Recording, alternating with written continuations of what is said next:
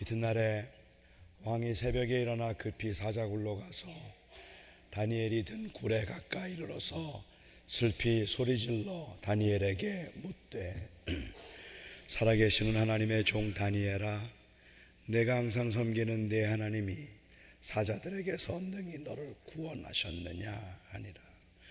다니엘이 왕에게 이르되 왕이여 원하건대 왕은 만수무강하옵소서. 나의 하나님이 이미 그의 천사를 보내어 사자들의 입을 봉하셨으므로 사자들이 나를 상해하지 못하여 싸우니 이는 나의 무죄함이 그 앞에 명백함이오며 또 왕이여 나는 왕에게도 해를 끼치지 아니하였나이다 하니라. 왕이 심히 기뻐서 명하여 다니엘을 굴에서 올리라 하매 그들이 다니엘을 굴에서 올린즉 그의 몸이 조금도 상하지 아니하였으니 이는 그가 자기의 하나님을 믿음이었더라. 아멘. 빈센트 크로셋과 마거렛 크로셋 부부는 1940년 경에 중국에서 사역하던 선교사 부부였습니다. 40년대, 50년대 많은 선교사들이 그랬던 것처럼 이 두 선교사도 중국에서 가난한 시골에 들어가서 그 시골에 살고 있는 사람들의 가난 그리고 그들이 가지고 있던 우상숭배와 싸우면서 예수님을 전했습니다. 정말로 힘들고 어려운 일이었지만 많은 수고와 헌신, 땀과 기도 끝에 마침내 그 마을에 아주 작은 교회가 하나 생겼습니다. 그 교회는 그저 성경 공부 어, 모임 정도의 크기밖에 안 되는 아주 작은 교회였지만 이 부부는 그 마을에 교회가 생겨졌다는 것이 너무 기쁘고 감사해서 온 마음을 다해서 그 교회를 섬겼습니다. 하지만 그렇게 교회를 섬긴 기쁨도 잠깐뿐이었어요. 문화혁명이 일어나면서 모든 선교사들은 다 중국을 떠나야 했습니다. 크로셋 부부는 세워지지 얼마 세워진 지 얼마 안 되는 이 교회와 그리고 그곳에 있는 믿음이 아주 연약한 교인들 두고 떠나는 것이 너무 마음이 아파서 하나님께서 은혜를 베풀어 주셔서 그들이 중국을 떠나지 않고 이 교회를 지키며 그 교인들을 지키게 해달라고 간절하게 기도했습니다. 하지만 그렇게 간절하게 기도했지만 어, 이 기독교의 뿌리를 뽑으려는 공산당의 의지를 거스릴 수는 없었습니다. 결국은 그들은 미국으로 돌아와야 했습니다. 미국으로 돌아오기는 했지만 이 크로셋 부부는 낙심하지 않았습니다. 중국에서 쫓겨나 고향으로 돌아와서 그들은 어, 중국을 향한 창문을 열어놓고 중국을 위해서 기도하기 시작했습니다. 그곳에 있는 작은 교회, 안후이라고 하는 그 마을에 세워둔 작은 몇 명 안 되는 교인들이 있는 교회와 연약하기를 데 없는 그 교인들을 위해서 간절하게 기도했는데 40년 동안 기도했습니다. 40년 동안을 한결같이 기도하고 마침내 중국의 문이 열리고 40년 만에 이 크로셋 부부가 안후에 있는 그 교회를 그, 그 마을을 찾아갔습니다. 그 마을에 있던 작은 교회는 없어졌습니다. 하지만 그곳에 아주 큰 교회가 하나 세워져 있었습니다. 매주 4천 명이 모이는 교회였습니다. 그리고 그 교회를 통해서 어, 많은 여러 곳에 지역의 교회들을 개척하고 수천 수만이 주님께 돌아와 있었습니다. 그런데 여러분, 저는 오늘 여러분과 함께 과연 이 크로셋 부부가 했던 40년간의 기도와 교회의 부흥은 어떤 관계가 있을까 하는 걸 생각해 보고 싶습니다. 정말로 관계가 있을까요? 만일 이 기도와 부흥의 관계가 있다면 어떤 관계가 있을까요? 저는 이 글을 읽으면서 한 두 가지 정도, 아니 세 가지 정도 제 생각을 좀 정리해 보았습니다. 우선 하나는 우리는 이 사건에서 기도의 응답의 비결을 찾는 것은 바람직하지 않다는 겁니다. 다시 말하면 중국의, 중국을 향한 창문을 열고 기도했더니 응답이 되었다든지 40년간을 꾸준하게 기도했더니 응답이 되었다는 식으로 말하는 것은 굉장히 위험합니다. 어느 때는 우리가 땅밟기를 하기도 하고 우리가 원하는 지역을 향해 문을 열어놓고 또는 그쪽을 향해 꿇어 엎드려서 하나님 앞에 기도하기도 하지만 그러한 그 땅을 밟는다든지 혹은 창문을 열어놓기 기도한다든지 그쪽을 향해서 하나님 앞에 무릎을 꿇고 기도한다든지 하는 모든 것들은 중국을 향한 간절한 마음의 표현이니까 중국을 바라보며 기도한 것이 미신적이었다고 말할 수는 없겠지만 기도가 응답되는 공식이라고 말해도 안 될 것입니다. 기도의 응답에는 어떤 공식도 없습니다. 저는 조금 아, 이 감히 말씀을 드린다면 이렇게 하니까 기도가 응답되더라. 이런 기도 이렇게 하면 기도가 응답되더라는 그러한 종류의 책은 여러분이 보셔도 별로 도움이 안 될 거라고 저는 생각합니다. 왜냐하면 기도의 응답에는 어떤 비결도 없기 때문에 공식도 없기 때문에 그렇습니다. 기도가 원하는 대로 응답되지 않는 이 안타까운 현실 때문에 많은 사람들은 왜 내 기도가 응답되지 않을까? 어떤 사람의 기도는 응답되었는데 왜 내 기도는 응답되지 않았을까 생각하고 무엇이 다른가를 찾아보려고 하고 그래서 비결과 공식을 찾기는 합니다. 이것은 우리의 기도가 응답되지 않음으로 인한 연약함 때문이겠죠. 하지만 하나님은 사람을 인격적으로 대하시지 공식으로 대하지 않으십니다. 예를 들면 제 아들이 어느 날 제게 와서 아빠 저는 아빠가 참 고마워요 하고 그렇게 이야기를 말을 했어요. 제가 그렇게 말하는 제 아들이 너무 사랑스러워서 그리고 너무 기뻐서 제 아들에게 10불 용돈을 주었다고 가정해 보죠. 너무 사랑스러워 10불 용돈을 주었습니다. 저는 제 아들이 사랑스러워서 기뻐서 준 겁니다. 그런데 제 아들이 매일 아침에 일어나면 저를 찾아와서 아빠 저는 아빠가 고마워요. 아빠 저는 아빠가 고마워요 하고 손을 내밀기 시작한다면 제 아들은 그의 사랑의 표현을 그리고 저의 사랑의 반응을 돈을 받기 위한 공식으로 만들어 버린 셈이 된 것입니다. 그래서 아 이렇게 하니까 돈을 받더라 라는 공식을 만들어서 돈을 받기 위해서 매일 아침마다 저에게 아빠 고마워요 라고 말한다면 저는 굉장히 섭섭할 것 같아요. 그것은 하나님께서 그런 공식을 통해서 우리들을 대하지 않으십니다. 또 다른 하나 생각해 볼 것은 이 선교사 부부가 기도했기 때문에 교회가 부흥한 것은 아니라는 겁니다. 선교사 부부의 간절함과 그리고 그 진실함이 교회를 부흥시킬 수 있었던 우선적인 원인이 된다고 말하는 것은 위험합니다. 저는 모든 기도에 우리의 간절함보다 선행하는 것이 있다고 생각합니다. 그것은 바로 하나님의 계획하심과 하나님의 원하심입니다. 이 말은 너무 당연한 말이지만 우리가 아무리 원해도 하나님이 원하지 않으시면 이루어지지 않는다는 말입니다. 그래서 기도하는 사람들은 하나님의 선하심에 대한 확신이 있어야 낙심하지 않을 수 있습니다. 하나님이 선하신 하나님이라 우리의 기도를 들으시고 우리의 기도를 통해서 하나님의 선하신 뜻을 이룬다는 믿음이 있으면 기도할 수 있지만 내가 기도를 통해서 하나님의 마음을 바꾸고 하나님의 뜻을 바꾸어서 그래서 내 마음의 소원을 이루겠다고 한다면 그렇다면 그런 기도는 사실은 건강하지 않다는 말입니다. 제가 이렇게 말씀을 드리면 아마 어떤 분들은 히스기야를 떠올리시는 분들도 계실 겁니다. 히스기야가 병이 들었을 때 하나님께 살려달라고 간절하게 기도했고 하나님께서는 히스기야의 기도를 들으시고 내가 내 눈물을 보았고 내 기도를 들었다라고 말씀하셨습니다.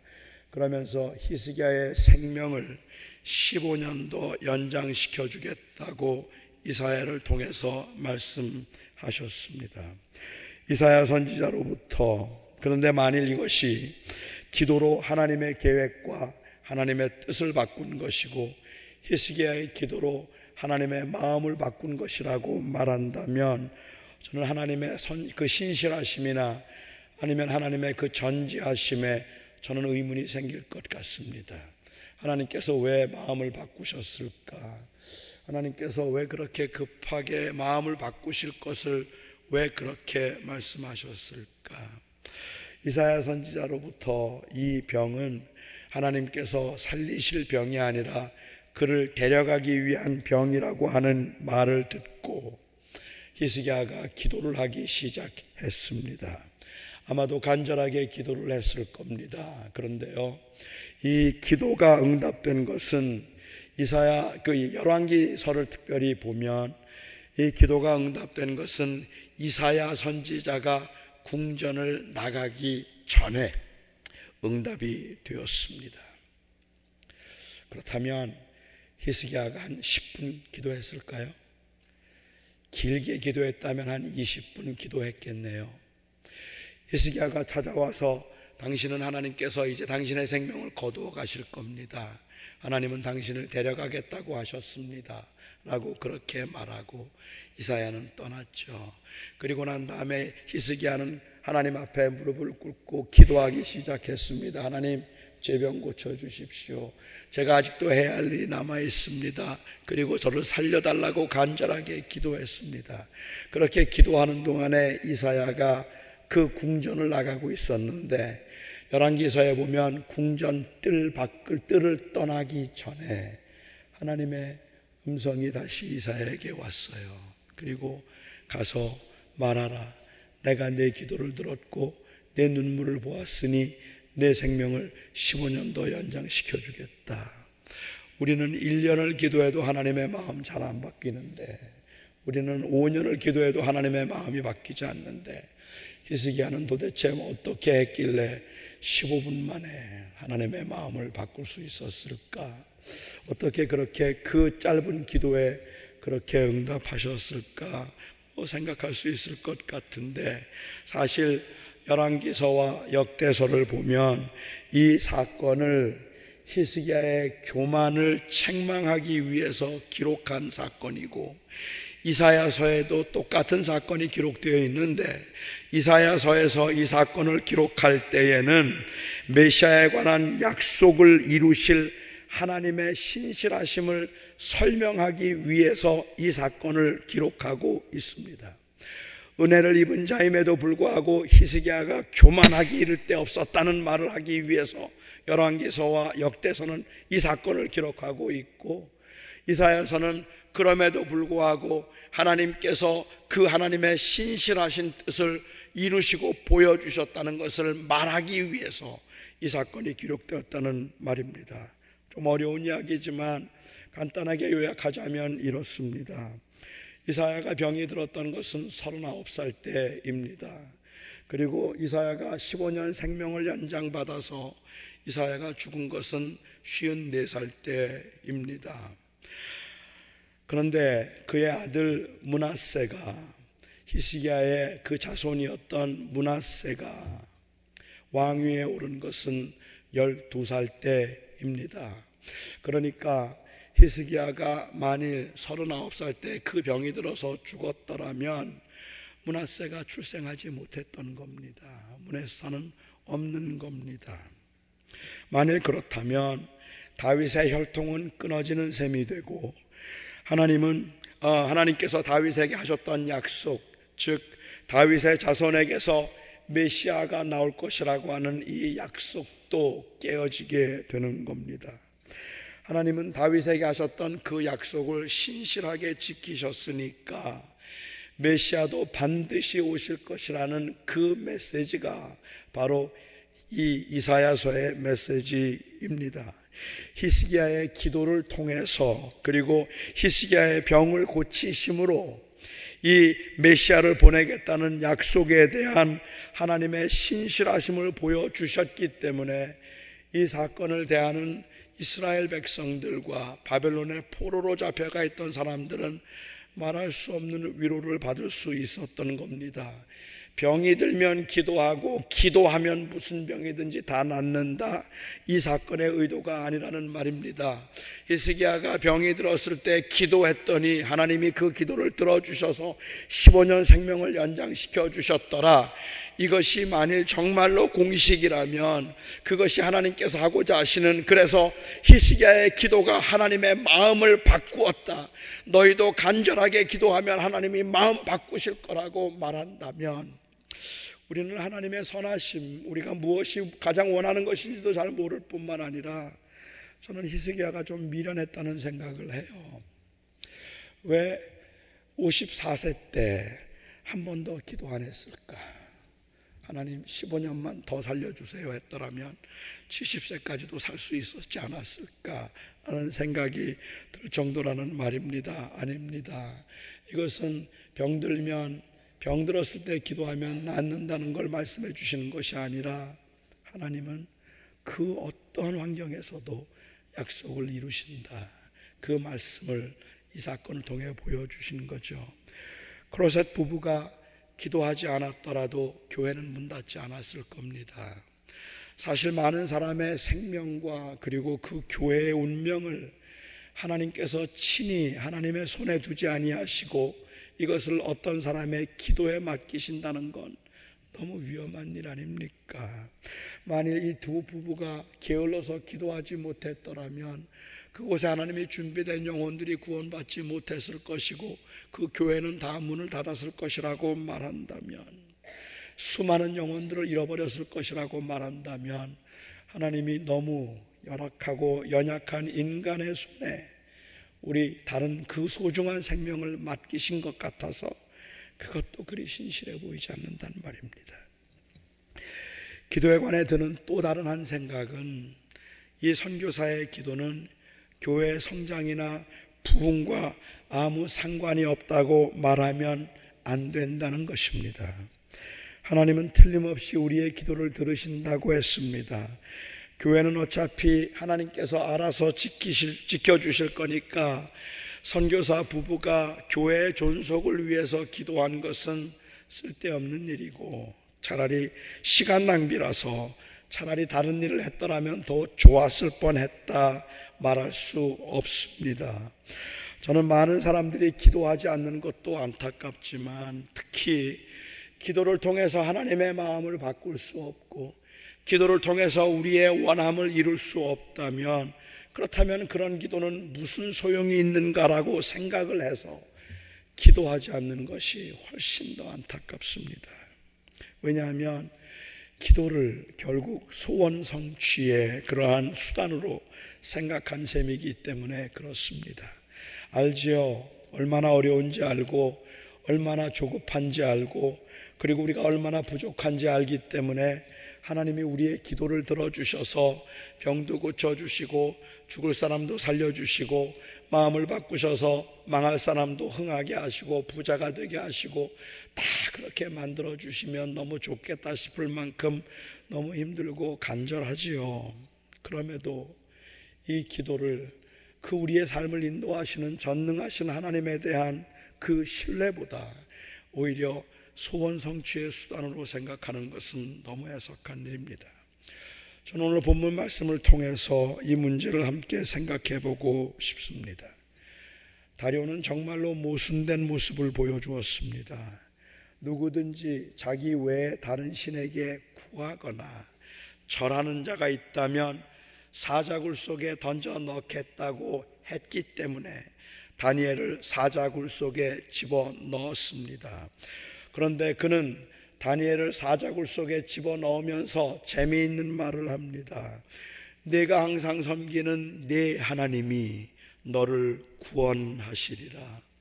자기만 섬기라고 했는데 다른 신을 섬겼다고 다니엘을 사자굴 속에 넣으면서 그가 내 하나님이라고 다니엘의 하나님을 인정했다는 것도 재미있지만 제가 이 말을 내 하나님이 너를 구원하리라는 이 말을 내 하나님께 기도하라 그리하면 내 하나님이 내 기도를 들어주셔서 혹 너를 구원하실지도 모른다는 의미로 제가 듣는다면 지나친 비약일까요? 대부분의 사람들은 이러한 상황이 되면 하나님께 살려달라고 기도할 것이기 때문에 인간적으로 아무것도 할 수 없다고 생각될 때는 하나님께 살려달라고 기도할 것이기 때문에 아마도 다리오가 지금 다니엘에게 하고 있는 말은 내 하나님께서 너의 기도를 들어주셔서 너를 건져주시고 너를 구원해 주시기를 바란다는 말을 하고 있는 것 같단 말입니다. 이리 생각하면 다리오의 믿음은 대단합니다. 정말 믿음이 좋아 보입니다. 하나님께서 이미 사자의 입을 막으셨다는 것을 알지 못했던 다리오는 새벽까지 노심초사하고 근심하면서 다니엘이 무사하기를 어쩌면 자기의 신에게 기도했을 텐데 결과만 놓고 이야기하자면 사자굴 속에 집어넣고도 그 사자들이 그를 해치지 않기를 기도하고 있는 다니엘, 다리오 그리고 그것을 기대하고 있는 다리오의 믿음이 대단하다는 말입니다. 자기만 마음을 바꾸면 문제가 해결될 것을 자기만 아니라고 말하면 되는 것을 자기 마음은 바꾸지 않고 자기의 것을 지키기 위해서 다니엘을 사자굴 속에 집어넣어 놓고는 사자의 입에서 다니엘을 지켜주기를 기도하고 있는 이 다리오의 모습이 우리에게는 그렇게 낯설지가 않아서 서글프잖아요. 우리의 기도가 그런 기도들이잖아요. 우리가 그냥 손 놓으면 되는데 하나님 알겠습니다라고 말하면 되는데 그거 놓을 수가 없어서 부둥켜지고 죽을 때까지 가면서도 그거 붙들고 하나님 날 좀 살려달라고 날 좀 제발 좀 살려달라고 말하고 있는 우리의 모습이 자기가 다니엘을 굴 속에 집어넣어 놓고는 그래서 자기가 다니엘을 죽게 만들어 놓고는 내 하나님이 너의 기도를 들어주셔서 너를 구원해 주기를 원한다고 말하고 있는 이 다리오의 모습이 너무 서글프지 않습니까? 이게 우리의 모습 같잖아요. 그냥 하나님 앞에 내려놓을 수 없어서 하는 그러한 기도 같기도 하다는 말입니다. 다니엘은 사자굴 속에 들어가게 들어가지 않게 해달라는 기도를 했을 수도 있고 하지 않았을 수도 있습니다. 그러나 그가 궁극적으로 원한 것은 사자굴 속에 들어가지 않는 것이 아닙니다. 물론 다니엘은 그가 사자굴 속에 들어가서도 해를 입지 않을 것이라는 건 상상조차 할 수 없었을 겁니다. 하나님께서 천사들을 보내어서 사자의 입을 봉하셨다는 말이 문자적으로 사자의 입을 꽁꽁 묶어두어서 사자가 물고 싶어도 못 물게 만들었다는 의미로 보기보다는 사자들이 다니엘을 침범하거나 다니엘을 해하지 못하도록 하나님께서 보호하셨다는 의미라면 다니엘은 어슬렁거리고 있는 사자의 그 위험과 위기 가운데 두려움과 긴장으로 새벽까지 지냈다는 의미일 겁니다. 저는 다니엘이 한 말을 주목해 보고 싶습니다. 다리오가 새벽에 찾아와서 아주 슬픈 기색을 하고 밤새도록 잠 한 잠 자지 못하고 어쩌면 그의 신에게 우리 다니엘 좀 제발 사자의 굴 속에서 건져달라고 기도하고 그리고 새벽에 찾아와서 다니엘에게 무사한가 물었을 때 내가 섬기는 내 하나님이 너를 구원하셨느냐 물었을 때 다니엘은 하나님이 사자들에게서 건지심으로 나의 무죄함이 그 하나님 앞에 명백해졌고 왕 앞에도 잘못한 것이 없음을 보일 수 있게 되었다고 그렇게 말을 했습니다. 이게 무슨 뜻일까요? 이해가 되지 않아요.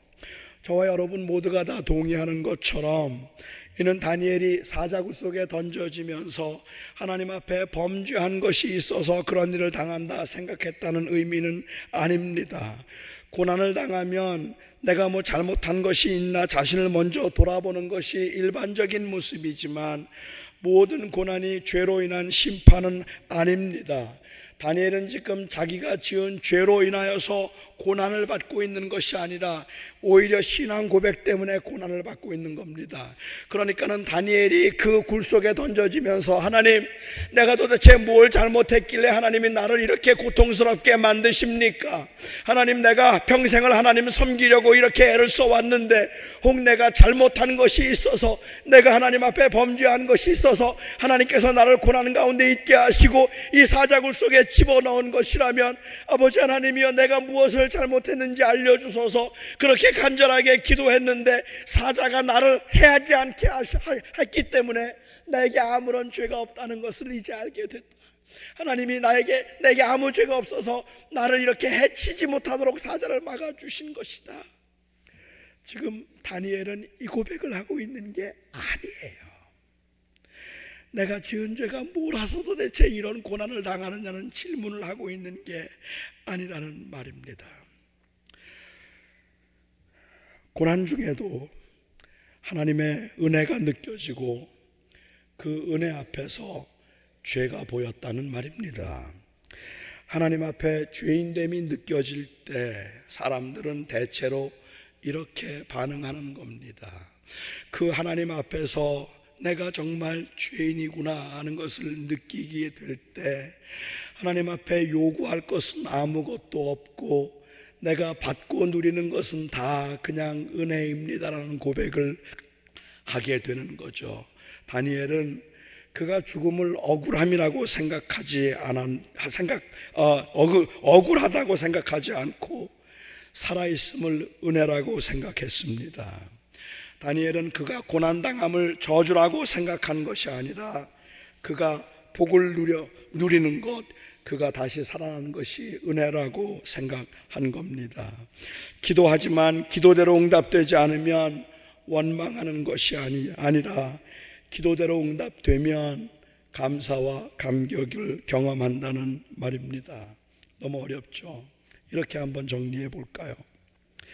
다니엘은 다리오 왕의 법령의 내용을 알고 그 내용을 알고 난 후에 여전히 하나님께 기도했습니다. 저는 그렇게 기도하던 다니엘의 심정이 여유로웠거나 아니면 평안했다고 생각하지 않습니다. 다니엘이 우리와 같은 성정을 가지고 있던 사람이라면 죽음의 문 앞에서 그가 기도할 때 아무런 마음의 요동 없이 하나님이 나를 지켜주실 것이니 아무리 그래도 누구도 나를 해하지 못할 거야. 이런 마음을 가지고 여유 있게 기도했다고 생각하지 않습니다. 말할 수 없는 번민과 두려움을 가지고 하나님 앞에 엎드렸을 겁니다. 사자굴 속에 들어가지 않게 되기를 간절히 바라는 마음이 그에게 있었지만 이러한 고난과 재앙이 임하지 않기를 바라는 간절한 마음이 있었지만 다니엘로서는 만일 그것이 평생을 섬겼던 하나님과 바꾸는 일이라면 차라리 죽음을 택하기로 하고 하나님을 대면한 것입니다. 그가 기도를 그 법령이 이 조서가 내린 것을 알고서도 그가 기도를 한 것은 죽겠다고 각오하고 기도한 겁니다. 이제는 살려달라고 애원할 것이 아닙니다. 하나님 날 좀 살려주세요라고 그렇게 애원할 기도가 아니라는 말입니다.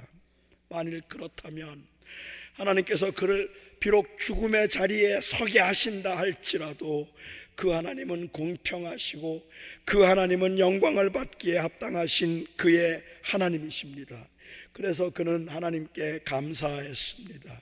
이건 마치 수많은 믿음의 선조들이 불에 태워서 죽임을 당하고 단두대에서 목이 잘려서 이슬로 사라지면서도 예수 그리스도를 부인할 수가 없어서 차라리 죽음의 길을 택하고 난 후에 마지막 순간까지 예수 하나님의 주대심을 찬양하고 하나님의 주대심을 인정하고 찬양하며 감사하며 단두대에서 목이 잘리고 그 불 속에 뛰어들었던 것과 마찬가지라는 말입니다. 그 믿음의 선조들이 그 불 속에 뛰어들면서 하나님 제발 날 좀 살려주세요. 날 좀 건져주세요 라고 기도하지 않았단 말입니다. 하나님, 내가 이제 주님 앞에 섭니다. 내가 이 상황에서도 주를 부인할 수 없습니다. 만일 살고자 함이었다면 그냥 예수 모른다고 말하면 돼요. 마음으로는 믿어도 사람들 앞에서는 나 예수 몰라요 라고 말하면 살아요. 다니엘이 하나님 앞에 은밀하게만 기도했어도 30일 동안 그가 기도하는 걸 자제만 했어도 살아요. 그런데 그가 기도를 했다는 말은 죽겠다는 말입니다. 죽기로 했다는 말입니다. 그래서 그가 어떤 기도를 했을까? 여러분, 하나님 앞에 나 이제 갑니다. 주님, 주를 부인할 수 없어서 내가 이 십자가, 내가 이 고난의 길, 죽음의 길을 갑니다라고 기도하고 있는 그러면 이건 그냥 살려달라고 애원할 기도가 아니란 말입니다. 만일 그렇다면 극심한 두려움과 그 불안 가운데서 하나님의 이름을 인정하고 높이기 위해서 얼마나 간절하게 기도해야 했을지 여러분 느껴지십니까? 죽음 앞에서 하나님을 찬양함이 얼마나 순수하고 얼마나 진실해야 하는지 여러분 이해하십니까? 이제 정말로 하나님 앞에서 죽음을 받아들이기로 하고 오히려 죽음의 길을 자초하고 그 앞에서 죽기로 기도하는 그 기도가 그 안에는 가, 식도 없고 하나님 앞에 잘 보이려는 노력도 아무 의미가 없다는 것을 여러분 아십니까? 아마도 다니엘은 그리 길지 않은 시간이었지만 사자굴 속에 있으면서 하나님 앞에서 자신을 돌아보고 회개의 시간을 가졌었나 봅니다.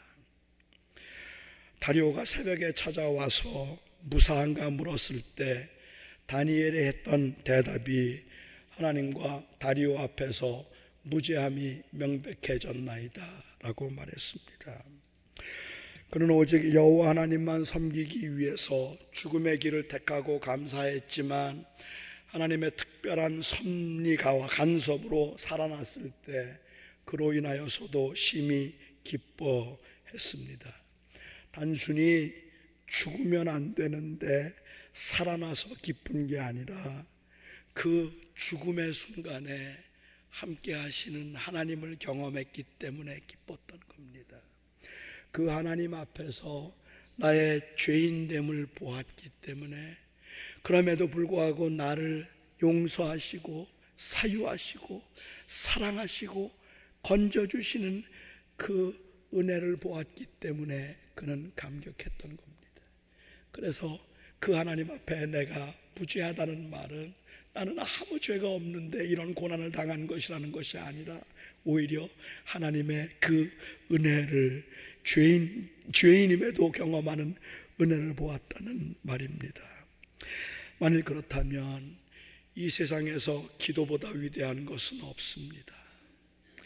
하나님의 사람들에게 기도보다 더 큰 특권, 더 큰 능력은 없고, 기도하지 않아서 벌을 받을 것이 아니지만, 기도하지 않아서 우리가 갖는 기도하지 않는 것보다 더 큰 손실은 없습니다. 기도하지 않는다고 하나님 벌하지 않습니다. 여러분들이 기도하지 않으면 병 안 고쳐 주시고, 기도하지 않으면 사업 망하게 한다고요? 안 그렇습니다. 우리가 기도하지 않아도 하나님은 우리를 지켜 주셨어요. 우리를 지켜 주십니다. 그러니까 기도 안 하면 교회 부흥 안 되고 기도 안 하면 사업 망하고 기도 안 하면 그러면 자식들이 다 대학에 줄줄이 떨어질 거니까 그러니까 기도하자. 만일 그런 생각이시라면 기도 안 하셔도 하나님이 지키실 겁니다. 하지만 기도하지 않으면 우리는 너무도 엄청난 것을 잃어버린다고 저는 생각해요. 사람들은 조지 밀러를 기도의 사람이라고 그렇게 부릅니다. 그를 기도의 사람이라고 부르면서 그가 평생에 5만 번 기도가 응답되었다는 사실을 강조합니다. 사실 생각해 보면 대단합니다. 우리는 손꼽아 10번, 뭐 많으면 100번. 그런데 졸지 밀러는 도대체 어떻게 5만 번 기도의 응답을 받았을까? 그 5만 번 기도의 응답을 받았다는 그 사실 때문에 그를 기도의 사람이라고 부르기는 하는데 만일 5만 번 기도의 응답을 받았기 때문에 조지 밀러를 기도의 사람이라고 부른다면 저는 솔직히 밀러가 부럽지 않습니다. 저는 기도하지 않겠습니다. 그렇다면 전 기도하지 않을 겁니다. 하나님이 제가 기도한 대로 응답해 주지 않으셨어도 지난 40년 동안 내가 주님을 나의 주님이라고 고백하고 믿고 섬겨온 지난 40년 동안 하나님은 너무 선하게 저를 인도하셨기 때문입니다. 제가 지금 누리고 있는 모든 것들이 저의 기도의 응답이라고 생각하지 마세요. 제가 여기에서 지금 사역을 하고 있는 것이 제가 지금 이렇게 지내고 있는 것이 다 기도했기 때문에 그렇게 된 것이라고 그렇게 생각하지 마세요. 어느 때는 너무 교만해서 기도하지 않았고 어느 때는 너무 게을러서 기도하지 않았고 어느 때는 어떻게 해야 될지 몰라서 기도하지 않고 그냥 산 적도 있는데 그런데 하나님은 그래도 저를 인도하시더라고요. 그래서 그 걸음을 인도하신 분이십니다. 하지만 만일 순간순간마다 하나님께 기도함으로 그 하나님의 임재와 하나님의 동행함을 경험할 수 있었기 때문에 조지 밀러를 기도의 사람이라고 부른다면 그는 큰 복을 누린 사람임에 틀림이 없습니다. 5만 번 내가 원한 게 됐어. 이게 기도의 응답이 아니라 5만 번을 기도했는데 하나님은 그 5만 번 기도한 때마다 나의 기도 가운데 함께 하셨다. 나와 동행하셨다. 그게 중요하다는 말입니다. 다니엘의 기도는 그러하여금 사자굴 속에 던져지지 않기를 위한 기도도 아니었고 사자굴 속에 던져지더라도 사자의 입을 막아서 그를 해하지 않도록 하기 위한 기도가 아닙니다. 다니엘은 죽자고 기도했잖아요. 그래서 다니엘은 그 죽음을 택하면서 오히려 그 기도는 하나님을 바라봄이었습니다.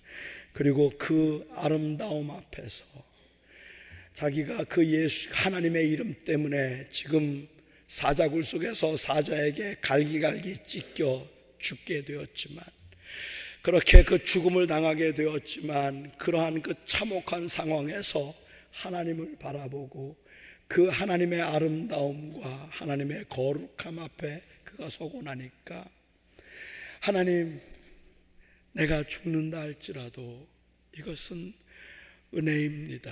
나는 아무것도 아닌 죄인입니다. 그게 보여졌다는 말입니다. 그런데 하나님께서 그를 다시 살리셔서 사자의 입을 막으셨을 때, 오 하나님, 이 아무것도 아닌 죄인을 하나님께서 여전히 함께 하시고 사유하심이 은혜입니다라고 또 감격했다는 말입니다. 죽지 않게 되어서가 아니라 하나님의 사유하시는 하나님이 거기 계심을 보았기 때문입니다. 기도하는 사람은 이 세상에 우연이 하나도 없음을 압니다. 모든 일이 자기가 기도한 대로 되는 것을 보기 때문이 아니라 모든 일에서 하나님의 동행을 보기 때문입니다. 한치 앞을 내다볼 수 없는 이 긴박한 상황에서 생사를 넘나드는 위험한 위기에 처해 있지만 그 가운데 하나님의 아름다움을 주목하고 있는 다니엘의 모습을 연상해 보시기 바랍니다. 이것이 기도의 위대함입니다. 기도는 하나님의 일에 동참함입니다. 기도는 하나님을 경험함입니다. 만일 다니엘이 다리오가 기도를 했다면 그가 기도를 했다고 제가 가정을 해 본다면 자기가 사자굴 속에 집어넣어 놓고 자기의 잘못으로 다니엘을 위험에 처하게 만들어 놓고 새벽까지 제발 저 다니엘이 해를 당하지 않게 해달라고 간절하게 기도를 하다가 새벽녘에 조급함과 간절함으로 다니엘을 찾아가서 내 하나님이 기도에 응답하셨니? 내 하나님이 너를 구원해 주셨느냐? 그리고 그 하나님이 구원해 주셨는가를 묻고 있는 다리오의 기도에서 기도의 능력을 느끼는 것이 아니라 죽어도 죽어도 그 하나님을 부인할 수가 없어서 감사하며 오히려 사자굴 속에 들어갔으나 하나님의 그 직접적인 간섭으로 다시 살아나고 난 후에 하나님이 나 같은 죄인을 살리심으로 나의 무죄함을 보여주셨습니다라고 고백하는 다니엘의 기도에서 저는 기도의 능력을 느낀다는 말입니다. 이게 기도의 능력이라는 말입니다. 저의, 저는 저의 소원을 이루기 위해서가 아니라 하나님과 동행하기 위해서라면 하루에 세 번 시간을 정해놓고 하나님 앞에 엎드리고 싶습니다.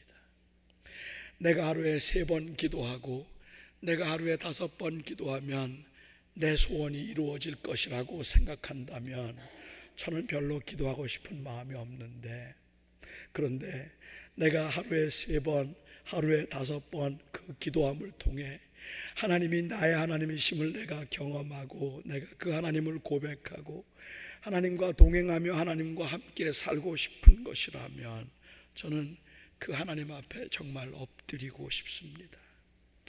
우리 하나님은 너무 아름다우신 하나님이십니다. 그 하나님의 아름다움 앞에서, 그 하나님의 아름다움 앞에서 아무것도, 아무것도 요구하듯 할 수 없는 죄인의 모습을 보는 것이 기도이고, 그런 죄인임에도 불구하고 때를 쓰듯이 구할 수 있는 은혜 받은 사람의 모습을 보는 것도 기도입니다. 그러니까 하나님, 저는 하나님 앞에 아무것도 구할 자격이 없나이다. 저는 하나님 앞에 이것을 해달라 저것을 해달라 말할 것도 없는 그냥 그 구원만으로도 감사한 죽을 수밖에 없는 죄인입니다. 이 죄인의 모습을 보는 것이 기도이고 그럼에도 불구하고 이 죄인을 사랑하셔서 자녀 삼으시고 백성 삼으시고 무엇이든지 내게 구하며 나와 함께 가자 말씀하시는 그 하나님의 은혜 때문에 하나님 앞에 때를 쓰듯이 나 힘들어 죽겠다고 나 아파 죽겠다고 제발 날 좀 살려달라고 날 좀 구원해달라고 그렇게 부르짖고 때를 쓸 수 있는 은혜 받은 자의 모습을 볼 수 있는 게 기도입니다. 기도야말로 가장 위대한 능력이고 가장 분명한 신자의 특권입니다. 여러분, 왜 기도하지 않으십니까? 왜 기도하지 않으십니까? 기도해 봐야 안 된다고요. 응답이 안 되더라고요. 그래서 기도할 필요가 없다고요. 기도 안 해도 나 잘 살고 있기 때문에 그렇게 기도가 절실하지 않다고요. 하나님의 거룩하심과 그 아름다움 앞에 아마 다니엘처럼 우리가 그렇게 산다면 그 죽음을 각오하고 내가 그 죽음을 내놓고 예수는 나의 생명이라는 그 고백을 할 수 있어서 하나님 앞에 선다면 나는 정말 아무것도 아니라는 그 사실 하나님이 그런데도 나를 죄 없다 부르시니 이게 은혜라는 이 사실 때문에 우리는 그 하나님을 떠날 수가 없습니다. 그 하나님께 기도하지 않을 수가 없습니다. 저는 여러분들에게 감히 말씀드리고 싶습니다. 기도하지 않아도 글쎄요. 저는 기도하지 않아도 죄가 아니라고 생각합니다. 기도하지 않아도 우리 아버지 하나님 여러분 지켜주실 겁니다. 그런데 기도하지 않으면 너무 큰 걸 잃어버립니다. 너무 중요한 걸 잃어버립니다. 그 하나님의 동행하심, 하나님의 아름다우심, 하나님의 거룩하심, 나를 구원하시고, 나를 사랑하시고, 끝까지 나와 동행하셔서 내가 내 목숨과도 바꿀 수 없었던 그 사랑하는 하나님의 은혜를 놓칩니다. 기도하겠습니다. 하나님, 하나님 앞에 서면 이것저것 왜 안 해주시냐고 감히 말할 수 없을 만큼 우리의 허물과 죄가 보입니다. 하지만 주님, 그럼에도 저희는 또 예수 그리스도의 은혜 때문에 우리의 모든 것을 주님 앞에 아뢰며 주의 도우심을 구할 수 있는 이 엄청난 은혜에 감격을 느낍니다. 다니엘이 진심으로 감사함이 살아남이 아니라 그 고난 중에도 하나님의 함께 하심이었다면 부족한 제가 우리 사랑하는 성도들을 위하여 이 시간에 기도합니다. 정말 힘듭니다. 많은 고난과 환란과 두려움과 그리고 또한 주님 부족함 가운데 날마다 전전긍긍하며 살아가는 우리 성도들입니다. 아버지 하나님, 그들의 간절한 기도를 주님께서 들어주셔서 하나님이 사자굴 속에도 함께 하신 것을 보여주시옵소서. 하나님이 그와 동행하시고 그를 사랑하신 것을 다니엘에게 보여주셨던 것처럼 우리 사랑하는 성도들이 기도할 때에 은혜를 주시옵소서. 예수님의 이름으로 간절히 기도하옵나이다. 아멘.